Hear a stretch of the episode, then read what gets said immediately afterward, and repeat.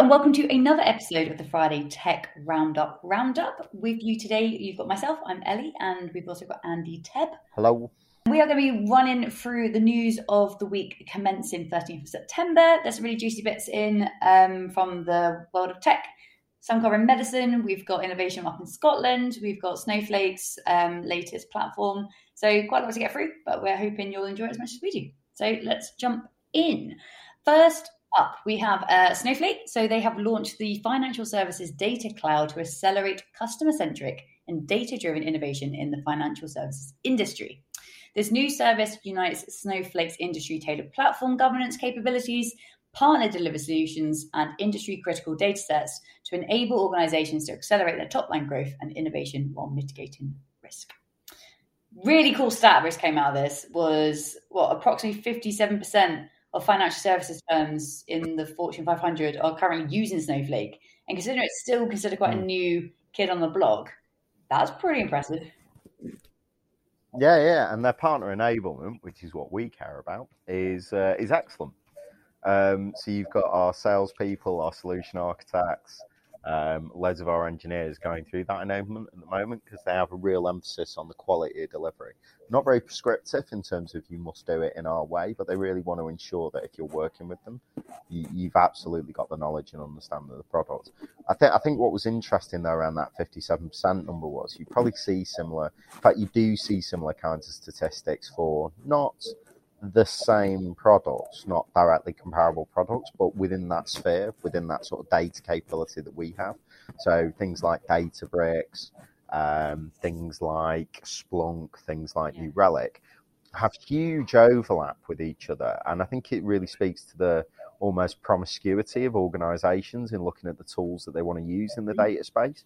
And I'm never entirely sure if that reflects a lack of certainty or like a mature willingness to have a big broad toolbox of tools in that space. I think that's still very much um, unfolding at the moment as organizations in our industry get to grips with what data looks like, what best practice is, what range of capabilities you want to have.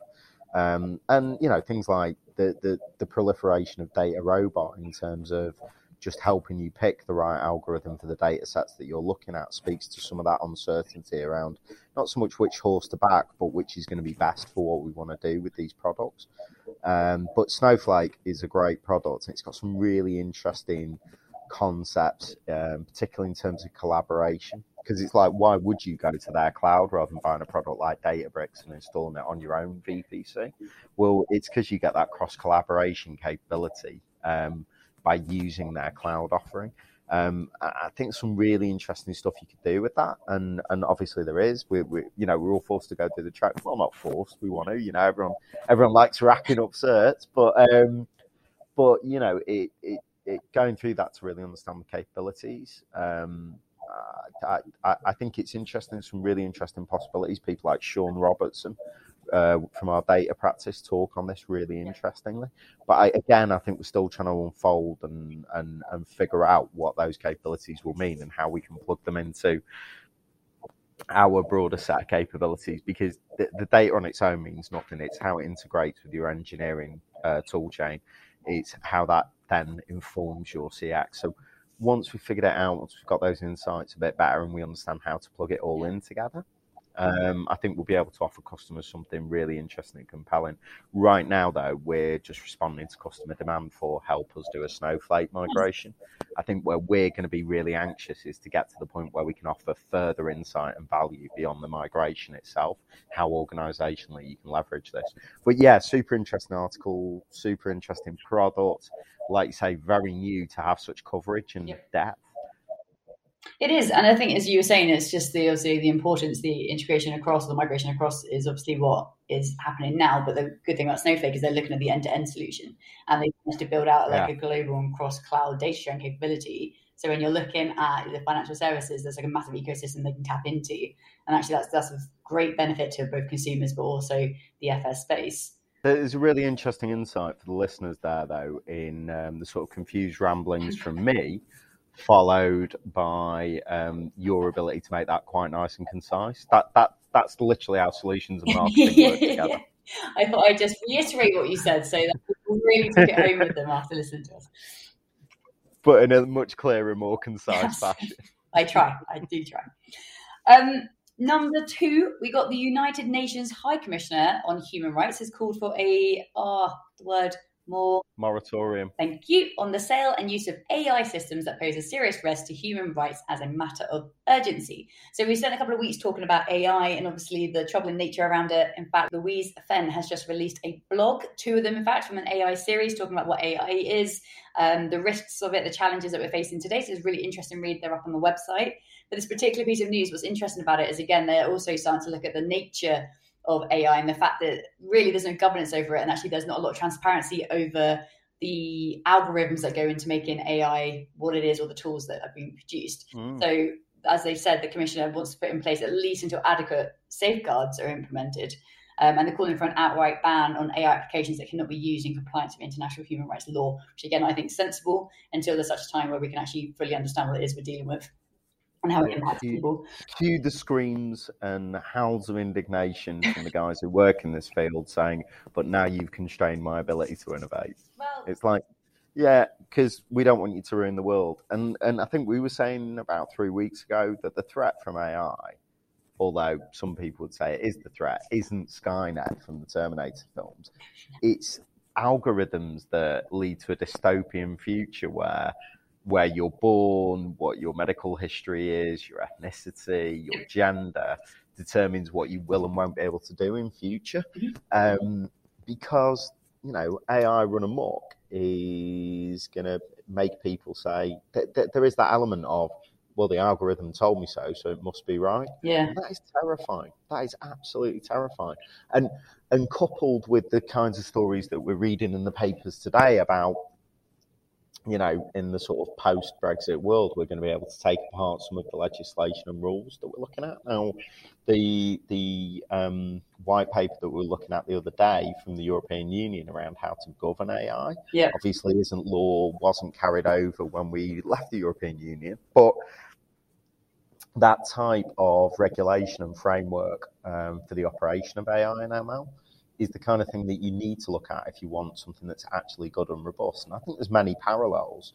If you look at, you know, people talk about Delaware as a state in the US being a low tax haven, and that's why all the Fortune 500 companies, bar one, I think, are registered in Delaware. But actually, the real reason why they're registered there is because of the excellent corporate governance standards. It, it's a really good environment. It's got really good state law about how you run a company and how a company operates. And that is the reason a lot of corporate lawyers, regardless of where you are, you could be on the west coast of America, they'll still incorporate your company in Delaware. Didn't know. That's the thing. People follow the best standards because they want that predictability and understandability. I think that's probably where the strongest, best future AI products are going to come from is environments where they're heavily regulated in terms of not over regulation, but just having a framework that ensures that the algorithm is accurate, that it isn't biased, that kind of thing. Yeah. Because ultimately, if you want to get insights, you prefer them to be true and not just telling you what you want to hear. But also, surely that's as you said, that's not just um, the importance of the governance of the, the governing bodies, but also as an individual or a business. Surely that is also an aspiration that you'd want to, you know, lead your business by.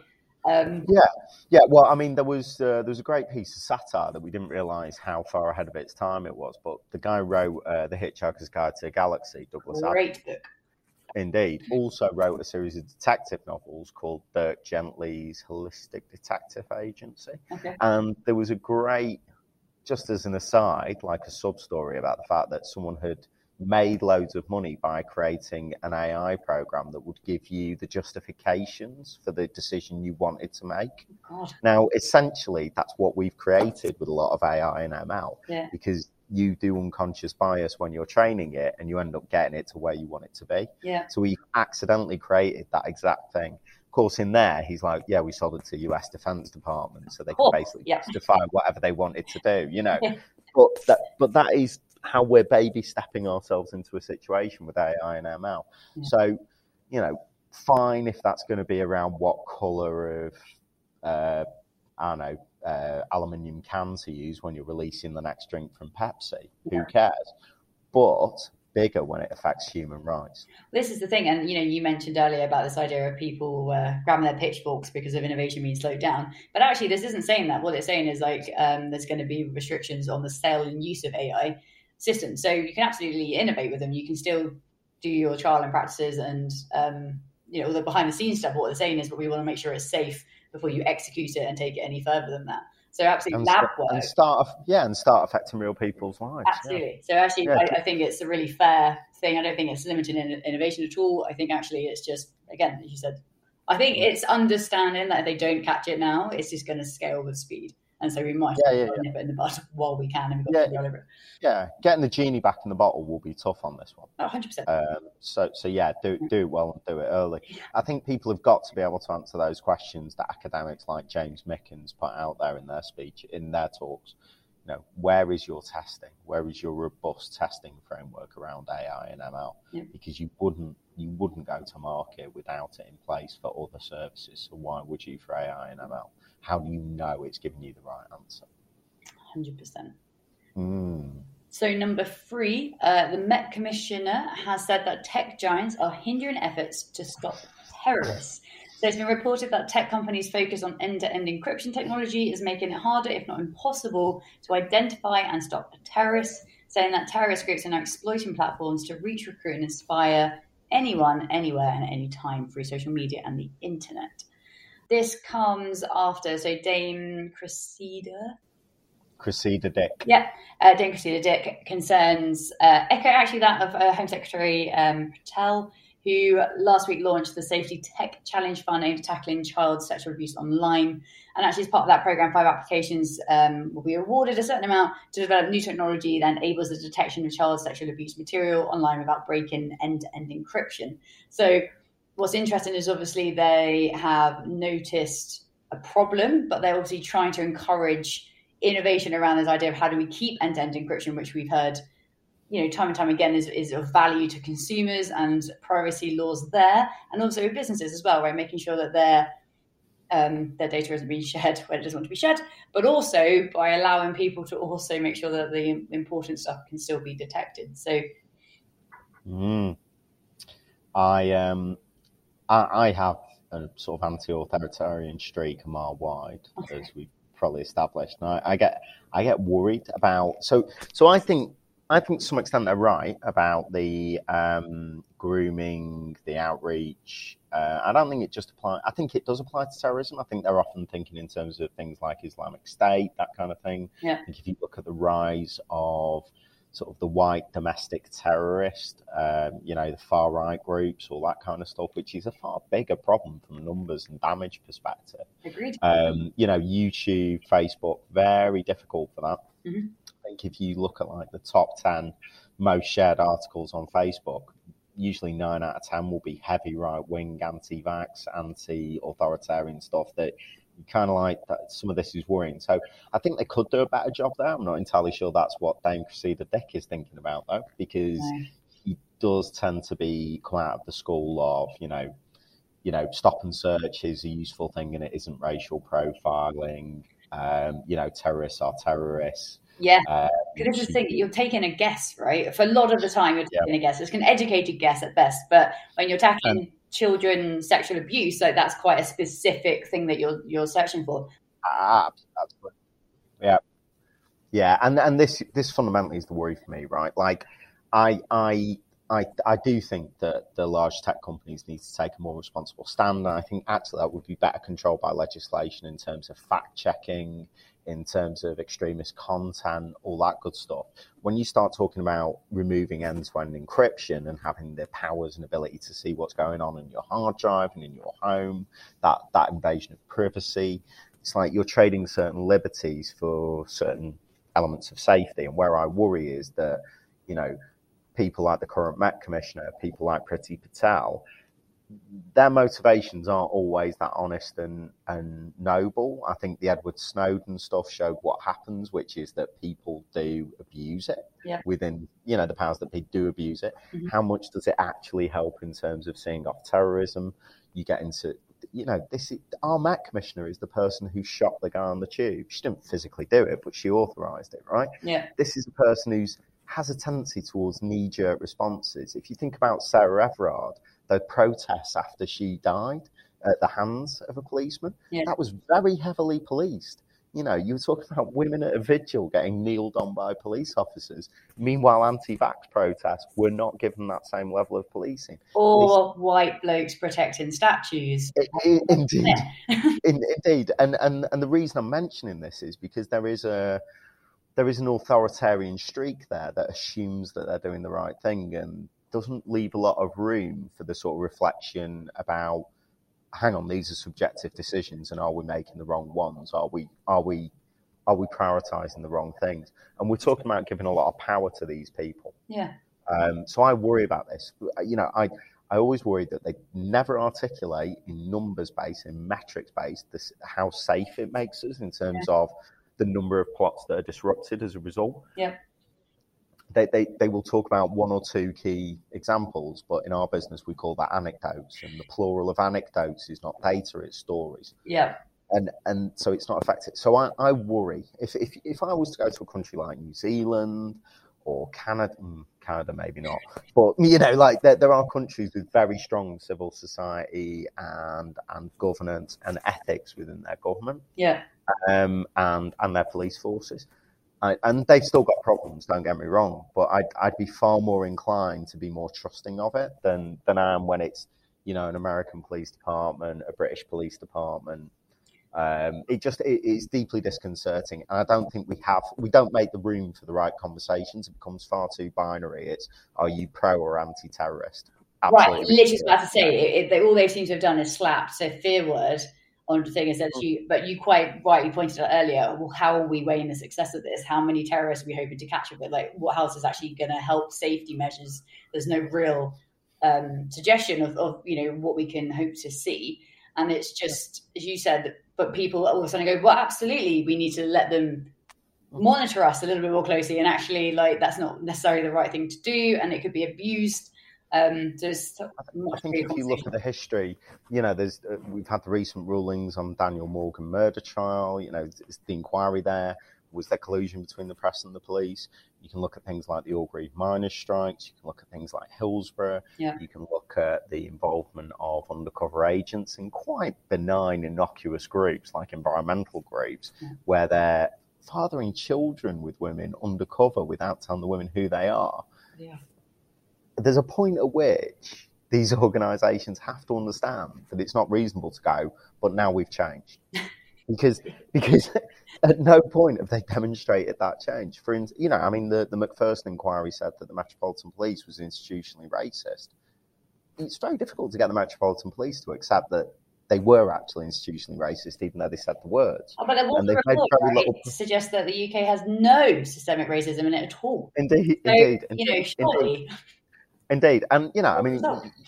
Yeah, and you and you can sound facetious making these points. I often do, although a lot of that is my Mancunian accent. Just sounds facetious. But What was I going but the, say? but, but but the point is though that it's these organisations with real problems and, and real issues to address who are saying, but you can trust us with this. Yeah. The scary thing is, though, all the stories that you just listed, they're the ones we know about. And that's what's Yeah. more terrifying because they're the ones who Mm. either slip through or maybe they actually let us see it. So they're like, okay, we, we throw in one bad apple, they, you know, they may back off of us a little bit. But Well, well people people always forget the rest of that.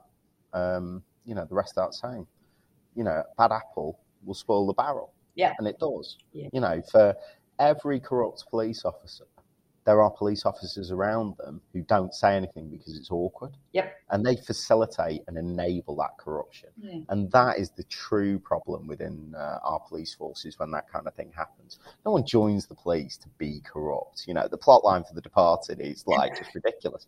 But the but the point is though, it it, it creeps in and Yeah. it's got a corrosive effect, and it and there's a real unwillingness to acknowledge that. And I'm not saying that they don't need the powers. Maybe they do, but there's very little room to have a sensible conversation that says, well, for organisations with so many public failures, yeah, where they suffer fo- so few consequences.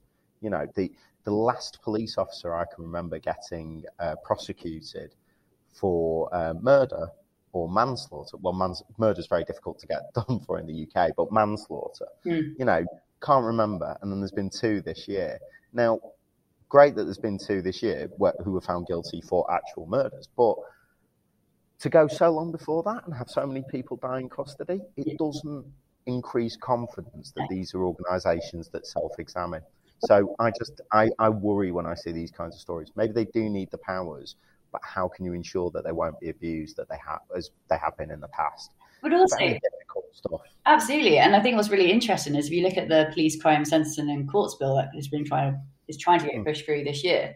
Um, what's interesting about it is actually a lot of police officers were interviewed and they said we don't want additional powers, so we don't need them. And so it's yeah. interested about where that data is coming from. And actually, this is what they're pushing for. And actually, a lot of a lot of police officers, um, in reaction to that specific bill, said, "I don't think we need these powers at all. I think that it's pushing for something that's actually now state control." Rather than actually giving us things that will enable our jobs to be any easier or make people safer, which obviously would be the whole point of the bill. So, very mm. interesting to know where this information is coming from and how they support it with confidence. I think the bigger, more interesting conversation isn't about um, those powers to the police. I, th- I, think it's more around getting tech companies to think through the consequences of their actions. And it actually ties in nicely to the previous conversation around AI and algorithms. Obviously, it's not a human rights thing, but you know, Google set themselves the OKR for YouTube to get more than a billion views in a year you know, it's a tough metric and they did everything they could to get there. Yeah. The consequences of that were algorithms that saw what you wanted to watch and kept feeding you more. Yeah. And that's why people would go on the famous spiral where they started out watching one video, weren't paying attention. Yeah. And five hours later in the background, they've got an ISIS recruitment video. Yeah. You know, and yeah. this is, that is the true consequence of algorithms that are just set off like a cruise missile at a particular output. Yeah. The, the, the big tech companies have got to ask themselves some difficult questions there.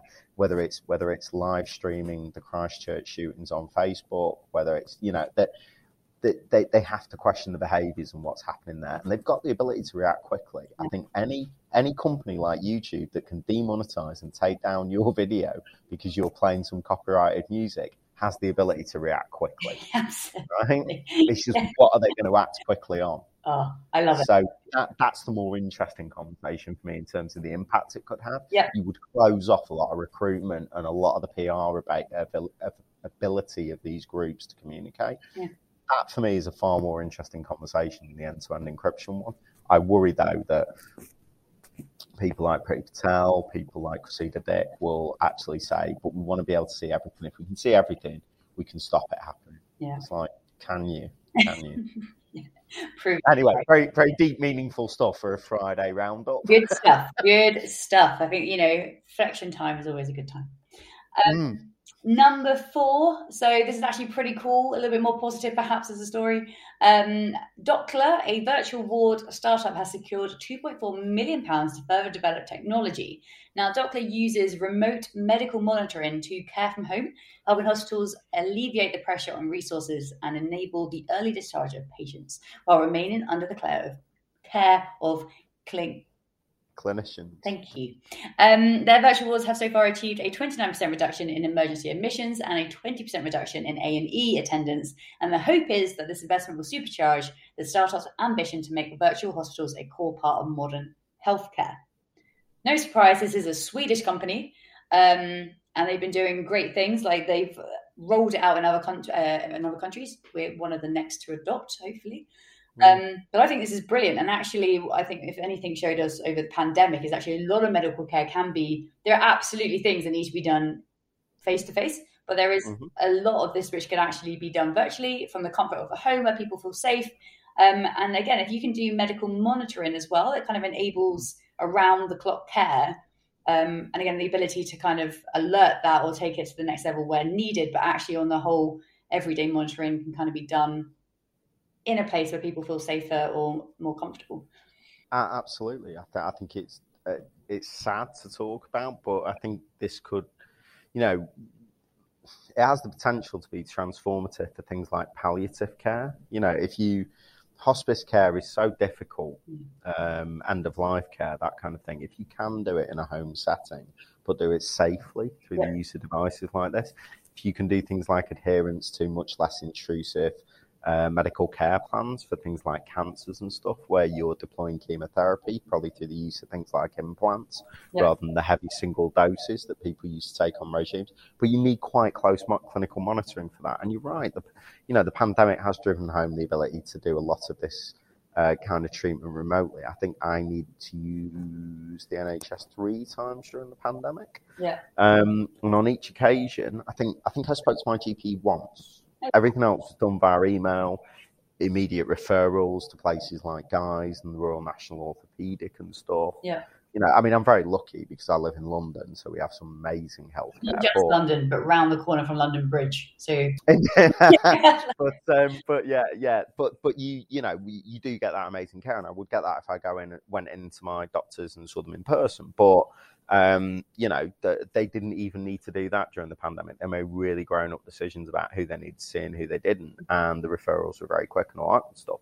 If you could broaden that out Yeah. for much scarier treatment plans where you need to see people less, it's great for things like where you're trying to limit contact during the pandemic, but it also allows doctors to get much more coverage around patients. You know, they'll be able to deal with more people via monitoring than they would if they had to see them in person. Um, I, yeah, I just thought it's, super interesting and super valuable to society. It, yeah, really interesting startup. Yeah, I mean, I am still 100%. Have you ever heard of Baymax from Big. Hero 6? No, no. Baymax is, um, he's not a robot. He's kind of like the Marshmallow Man, um, but he's big and white and fluffy, and he lives, he's not even fluffy, he's just like full of air. But he Yeah. lives inside a suitcase, and basically every morning or whenever you're feeling a bit blue or a bit sad or a bit ill, you click a button, he pops out, I do know this. There we Yes. and he scans your body and he gives you a full like you know MRI scan in your in your bedroom in the lounge wherever you pop him up and um, he gives you a diagnosis of your like mental well-being of your your health um, all that kind of good stuff and I kind of feel like it's really interesting if you can kind of have this medical monitoring at home it really isn't that far away from when you've actually got the ability in a machine or a Baymax of sorts to uh, actually give you that information um, in the comfort of So-. So we know what to uh, crowdfund and get you for Christmas now, Ali, probably in a decade or so. Yeah, absolutely. But he needs to do the uh, fist bump. That's the number one thing he has to learn first. Can't do a fist bump. I don't want him. It's no. It's not good enough. You've sorted all my medical needs, but if Yeah. I'm not getting, yeah, okay, all right, fair play, fair play. If I'm not, if I'm not getting the fist bump, then what's even the point? but I am. I'm encouraged, right? If we're seeing this sort of stuff now, getting um, good um, investments, and I feel that Baymax is in, he might be able to cover life. One one day it will happen for me. yeah. But yeah, no, I yeah, I do, I do think it will be genuinely interesting to um, see how it goes, particularly like I say in the sort of uh, palliative care. Years ago, um, I, I'm always a big advocate for them, but the uh, the Reith lectures from the BBC always excellent. And one year the topic was, uh, you know, medical care, where it's going in future, Hmm. and the stuff on um, palliative care was incredibly interesting in terms of how can we make people's lives that bit better? How can we, um, how can we ensure that the end of their life is as dignified and as meaningful to them and as painless as possible? yeah. Um, and and this kind of monitoring, you know, brings forward the prospect of, of being able to deliver that for the good of our fellow citizens. So, talking about tech, we have at number five, um, slightly more positive piece of news, perhaps, uh, than some of the ones that we've covered today. But trials of a simple blood test that can detect more than 50 types of cancer before symptoms appear are being rolled out in the NHS. So, the Galleri test can detect cancers that are not routinely screened for and can pinpoint where in the body the disease is coming from with a high degree of accuracy. Now, what's super interesting about this is it works by looking for chemical changes in fragments of genetic code. Um, and what they do is look for where the leaks are. So where tumors happen, um, they send leaks into your DNA and into your bloodstream, um, and that's what this blood test will pick up. Um, so what's really interesting about it is we this should enable us to be able to detect cancer long before we would have ever been able to, which is obviously super important for Mhm. a lot of uh, cancer types. Mm. And and just the the fact that they're quite obscure cancers, some of them. Um, You know, I mean, that, that- we we talk about cancer too simplistically sometimes, as though it's one monolithic beast. You know, I think what is it, one in four of us Oh my god, the stat is yeah outstanding. Yeah, you know we're we're going to have it in our lifetime, and of course yep. it's a it's a vast range of conditions and diseases, mm. and the mm. fact that this has got such a broad spectrum uh, that it can pick up on and be interesting. We, we were saying earlier, you know, uh, one of the sad, and I'm sure you know statistically it was the right choice to make, but but one of the sad effects of the pandemic has been the number of people who put off seeking treatment, and we, we all know people who, you know, wish they'd got diagnosed earlier, and and this has the real potential to make that happen. Um, yeah. You, know, it's, it's just great. Anything anything that speeds up diagnosis, anything that speeds up getting people into treatment and having some certainty around what it is affecting them is to be yeah. applauded. Um, and it, yeah, really interesting test. And you know, we we were joking around about um, you know Elizabeth Holmes is going on trial at the moment for the Theranos stuff, and this was kind of sort of the dream that her and her ill-fated startup, which got far more money than any startup we've ever worked in. um, th- th- this was part of the dream they were touting, but um, you know these guys have actually gone away and done it properly. yeah. Um, it's just just really impressive to see something that's going to make such a difference to people's lives. Very like the previous story that we around Doccla, really. You know, it, it's nice when our industry, when technology can deliver things that genuinely add value to people's lives. Just makes you really proud of the field that we work in. It's not all about click, increasing clicks for ad revenue, right? it's good stuff. Some Damn it! I'm in the wrong. I'm in the wrong industry again. Like people like marketing just gets pooped on every time. Yeah. Marketing isn't advertising though, so you know, all good. I know it says um so just look at some stats. So 39.5% of men and women will be diagnosed with cancer at some point during their lifetime. So mm. anything we can do to help, again, make those detections earlier, give people the care they need sooner, and actually be able to hopefully remove tumors at a much earlier stage should hopefully mean that the life it's affecting is less affected um, and means yeah. that hopefully and, and, and and just acknowledging that it's not just you can't test for cancer you yeah. you got to test for all of these different types it's, yeah. yeah. Um, what's good to know about this is, well, not good to know about it, but in part of that rollout, the NHS is actually looking to recruit 140,000 volunteers in eight areas of England to see how well the test works in the health service. So if you are between 50 and 70, letters are being sent from different um, for two people from different backgrounds and ethnicities uh, to take part. So if you do get a letter, it'd be really interesting to see kind of you know what trials you're put up for, but also yeah, you know, to see actually that this does work, and it's really great to see that obviously they're trying to make it as inclusive as possible. Mm-hmm. You know, they're not just segmenting um, one group of people, so it's like hopefully just makes it a much more effective measure.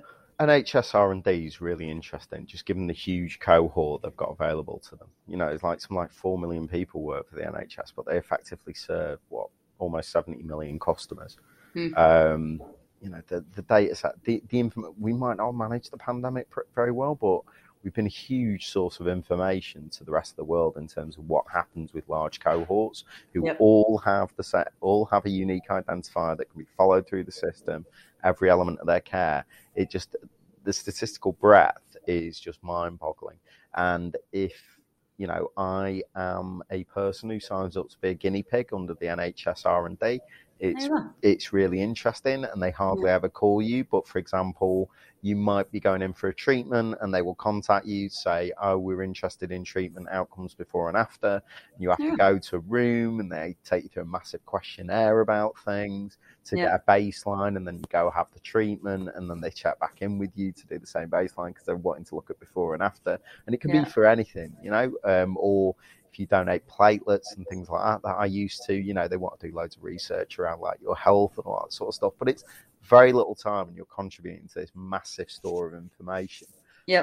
Um, and yeah, they've got that ability. There's, there's, it's one of the things the NHS does really well is understanding what clinical outcomes are. And in a world where half of the treatments that you encounter in a GP's um, surgery are evidence based, yeah, and the other half are just the things we've always done that we know work. We just don't know why uh, the more research, the better, right? Um, this is um, my partner's. Uh, his dad is uh, Dr. Matthew Bacon, and his whole business, or it's certainly like the later part of his career, has been devoted to developing a piece of technology that works within surgery. Mm. And again, it was a really interesting fact that he stumbled across, and the fact that a lot of surgeries are guesstimated. Yeah. So they'll they'll guess that a broken arm would take two hours to fix. And actually, what his tool showed was actually it only takes half an hour. So where you're scheduling in three operations a day because of the expected time it's going to take what we're showing you is actually you could fit in 10 in that time which mm. means you're moving through that queue system which has obviously been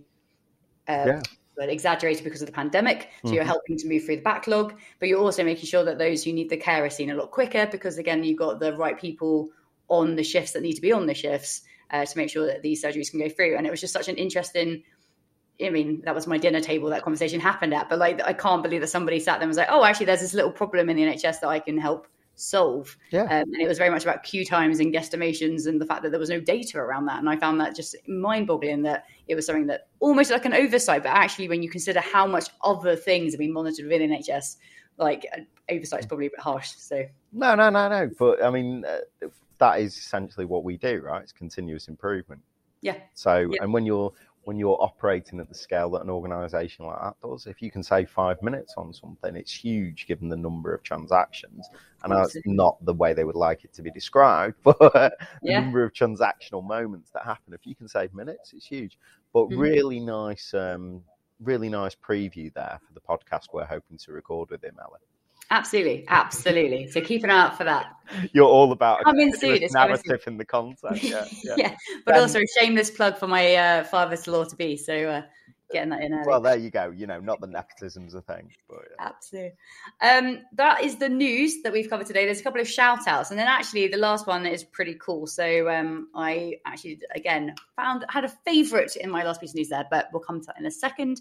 So shout out number one, Sean Robertson you actually spoke about this earlier, Andy, about um, Sean is one of our data experts within the company, and he's written a blog that looks at the demand for data modernization, the challenges businesses face to address the demand, and the importance of a North Star for those on their data migration journey or modernization journey. Um, super interesting. It's part of a series. The first one just kind of does an overlay of what data modernization is, the importance of having some sort of governance over it, and what I really love about it is they, um, oh, sorry, Sean talks about this idea of being like data drunk, where he references it. And it's a new mm. term in the industry, but it's this idea that there's now so much data in existence that actually having no governance over it is like the worst possible thing because you're just going to find yourself going around in circles about what it all means, yeah. who's looking after what. Um, so actually not being able to go into your data not feeling drunk is probably the best thing for that. Although, particularly in a company that emphasises socials as much, and how rough I feel this morning, thanks to the events you organised, Ali, I think you know we've got we've got to accept that drunkenness is part of uh, the data oh, world, particularly. But Sean's Sean's incredibly clever. He's yeah. um you know he's he's uh, you know I'm a generalist with my solution architecture. My job is to look at the breadth of what's yeah. going on. Sean's a specialist, but he, he, does have a really good appreciation for all the other elements of it. And one of the conversations, I think, I think one of the elements of that blog that I, I think he's found really interesting is that North Star element. That idea mm-hmm. that you need some guiding principles and Absolutely. also to know where you're going. Yeah. Um, we, we're having this conversation today, uh, he and I, about the fact that you know probably the next generation of tech debt certainly I think will come in the form of um, people having driven themselves into cul-de-sacs are going to need to reverse out of because where they've done their cloud migration or they've done their tooling automation, they yeah. haven't thought about the data implications of that. Right. Um, yeah. So having is crazy considering how much is in conversation at the moment. Mm. The fact that that's your prediction for the next but, but people are too busy doing things or yeah. implementing things to really yeah. think you know it's very easy to look at a problem like how do we deliver quicker and assume it's an automation challenge if you've not got one eye on what the data architecture is around that there's yeah. going to come a point where you're going to want to leverage that and you're going to realize we're going to have to redesign all this from scratch and that that is just the next set of technology there and I think having that North Star, even if you're not confident in what it is you're going to be delivering, but knowing the sort of models and frameworks that you want to work towards. Yeah. Uh, you know, I, I, I think I think Sean's blog is really interesting. and I can't wait for the rest of the series. Yeah, no, completely agree. Completely agree. Um, we also would love to invite you guys to come along to our next uh, Amazon Immersion Lab on the 28th and 29th of September. This is in partnership with Amazon Web Services and is a just a great opportunity to learn how to create customer experiences that your customers are expecting that you want to be delivering. Uh, it shows you how to leverage Amazon Connect and the applications that sit within that platform. and allows you to build upon traditional approaches that you might already have in your company um, but are looking to enhance or modernize to make sure that you're delivering an omni-channel experience for your customers, to make sure there's a seamless experience, making sure that your, your channels are working in sync with one another, your data is being collected in a way that like enables and empowers your agents. It's really, really interesting two days. It's completely free of charge to sign up. Um, we've run a few of them in the past with great success. So if you're interested in getting hands-on experience with a cloud-based contact center, this is the lab to get involved in. And we don't care. You can come from anywhere. You can be a competitor. Literally you can be a customer. You can be someone who's just dabbling with a career change. Get yeah. in there. Try it. It's interesting. And my mum, you're also invited. If you want to learn a little bit more about what I do for work, you're also more than welcome to attend. But, um, and last but not least, and this is actually really cool. So obviously, we started in Scotland um, as ECS, and we obviously are flagship is now down in London, but our roots are very much within um, Glasgow. And so it was really great to see the UKTN drop in the top 10 tech startups who have contributed enormously to the boom in tech scene in Scotland, operating across industries such as space tech, cybersecurity, and lots more. And actually, the one that stood out for me was intelligent growth solutions, or kind of I don't know. I just find this whole thing really interesting. And this was founded back in 2013. And what it does, it looks at how we can, or looks at global population, and it looks at how we're going to feed the global population. And it looks at ways of um, indoor agri-tech and how we can basically make sure that we're maximizing how food grows.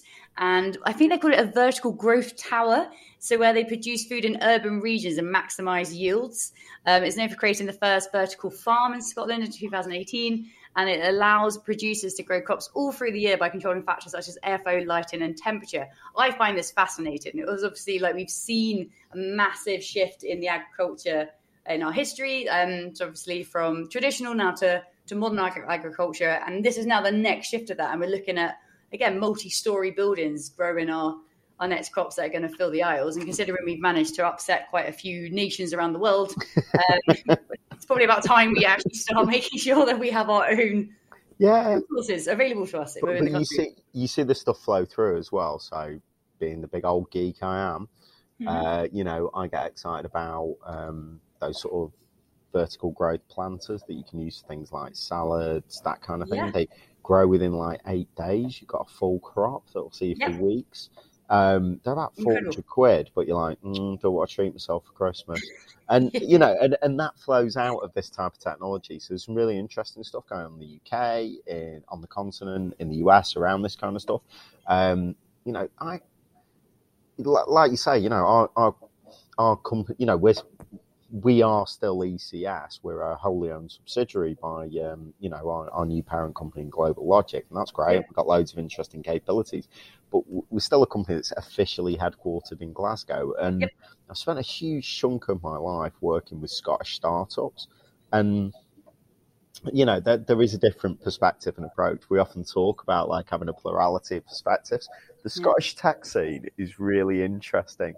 The, yeah, a hugely entrepreneurial spirit and going yep. all the way back to the Industrial Revolution, a real heavy reliance on innovation, engineering, all that kind of stuff. And mm. a culture that really values education. Yeah. So yeah, Scottish startups are super interesting. You know, things like Skyscanner and all that sort of stuff. But these yeah. guys, yep, very interesting. The list was interesting. I think the thing that I most like about working with startups generally, but also Scottish startups, is, and more so probably, is that not only are there interesting technologies and that entrepreneurial spirit, but within startups, you've got a much safer framework to work in ways and build corporate cultures that you wouldn't necessarily expect. Okay. Most of the consultancies I work for do work within huge organisations like banks or pharmaceutical companies or oil and gas, all that kind of stuff.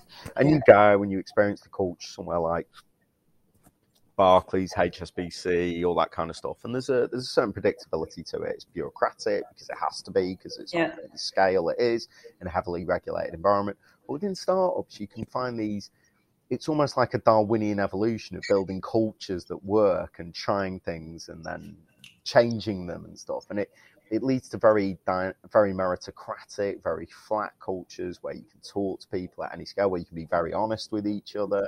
Um, yeah. Sometimes that can end up a bit shouty and stuff. But one of the things that I really like about passion, yeah, passion. Exactly. yeah, yeah. But one of the things that I like about startups, you know, whether they're US startups, British startups, Scottish startups in particular, that's a culture I'm more familiar with is that experimentation with culture about being able to do the right thing because you can make every decision every day. You can see that in terms of uh, as they grow and get bigger. You know, when when you deal with what what's the culture of an organization like Salesforce that where the CEO says, you know what, I'm not happy with some of the rules around bodily autonomy that that women are seeing, and I'm going to offer to just ship them to a state they want to go to to get away from those kind of yeah. Compared to an organization like Google that starts out saying do no evil, and the next yeah. you know is dodging tax. It's it's these cultures build up. Do you keep them as you get bigger? Do you lose that culture? Do you carry Live on? your culture, like stand by it, and yeah. again, be don't be. This is what's really funny. Again, I work. But in you can experiment in startups with it. Sorry, yeah, yeah, absolutely. And this is what's really yeah. So I, I work in marketing, right? So I have brand guidelines. I have a certain line that I know I'm not allowed to cross over. I know there are certain points of view that you know perhaps we want to. It's not even stay silent on, but we just don't want to. It's it's we don't feel it's, it's, anything to do with us because of what the industry we're in. So if things are going on around the world, obviously we can pick and choose what we feel um, we want to represent or we want to stand by. And that's such an interesting thing from a marketing perspective because you you kind of take the human out of the business, and actually when you mm. look at businesses, that's all we're made of, right? That yeah. We're just made of an organization of people who care about this sort of stuff. And so I find it really interesting. She said Salesforce, they really put their money where their mouth was and they, mm. they made sure that their, their staff were looked over and safe mm. and were given the option to be able to, to mm. move to a place that they felt more comfortable. And I think that's an incredibly important thing to have happened um, and hopefully is a beacon for other businesses to follow suit and say actually this this isn't always bad for business which i think is what the fear is that if you stand for something that isn't necessarily aligned to what your industry is or what, what you do for work that you're automatically going to get shot down for it. And i think that yeah. And i've liked the bravery of working in startups that go you know what? It's a big sector if yeah. someone doesn't like us taking a stand on these things, we'll go we'll go work with someone else, right? Yeah. There are lots of people to go work with, and I actually think that a lot of the things that you and Roy do, and sorry, we should name check everyone else, like Emma and uh, Louise doing that marketing yeah. department, uh, actually helps us describe, you know, the best of what we are, and and you know, it it allows us to tell people about that in terms of new people starting in the company, but also um, just for ourselves, just to be clear what our mission is, what you know, what we're hoping to achieve as an organisation, what we stand for. Um, you know, we're, we're, good telling the customer the truth. You know, we're not going to be about making the sale. We'll do it politely, but yeah. you know, we're, you know, we're, we you know, we'll do what we say we'll do, we're about integrity, and can't always live up to that. But knowing that you should, um, that that's a hugely important message that gets to come out from you guys in everything we do. It's it's integrity, it's isn't it? It's making sure mm. that you stand by something. But I like, yeah, so I like working with startups because you get to experiment with those cultures and you get to, it's easier to live your values in the early days when there's few enough of you that you can be clear on what they are.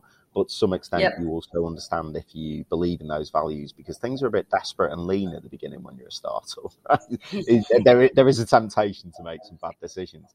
Um, but yeah, the Scottish startup culture is an interesting one. I've been lucky enough to spend more years than I care to remember working in it. It's incredibly entrepreneurial, really honest people, very yeah. interesting area to work in. And, you know, you hope that you can carry those cultures through. So it's not just about the tech, it's also about the people. And yeah, yeah I, I, I enjoy it. It's a great sector. Absolutely, and it's quite nice. I mean, I love Scotland for its whiskey. Obviously, BrewDog is up there. You said Skyscanner, so the things they're famous for. But actually, again, this it, what was really great about this article was the fact that oh wow, you know, you're also looking at agri tech, you're also looking at space tech and cybersecurity. Like it's not just one thing that they're focusing on. It's like right, there's some problems in the world. Let's see what we can do about that. And that's what's so lovely about this. Of just seen some people, individuals going right. How do we help fix the world's problems today? And that was just a really interesting thing. And again, great the fact that that's where we were from. Um, so it's yeah. also always great to pay homage to uh, to our history. So still got the original office. If you go up there, if you ever want to see our finance team, they're literally in the office where the company was founded. And the I've HR team. It's very blue up there, like a very blue office. Something to a football team, um, and our old CEO's uh, fascination with one of them. a a yeah a preponderance of the board were Rangers fans. Yeah, yeah, and in fact, the mascot for Glasgow Rangers used to be a member of staff. But um, but yeah, the yeah the sort of finance and HR team, sort of core and heart of the company, is still in that old office. I'm sure they never forget it. Yeah. Yeah. Um, that's it. That's all the news today. Thank you so much for tuning in for another episode uh, with Tebs and I. We hope you enjoy your weekend and we look forward to catching up next week with more tech news. Um, take care. Cheerio.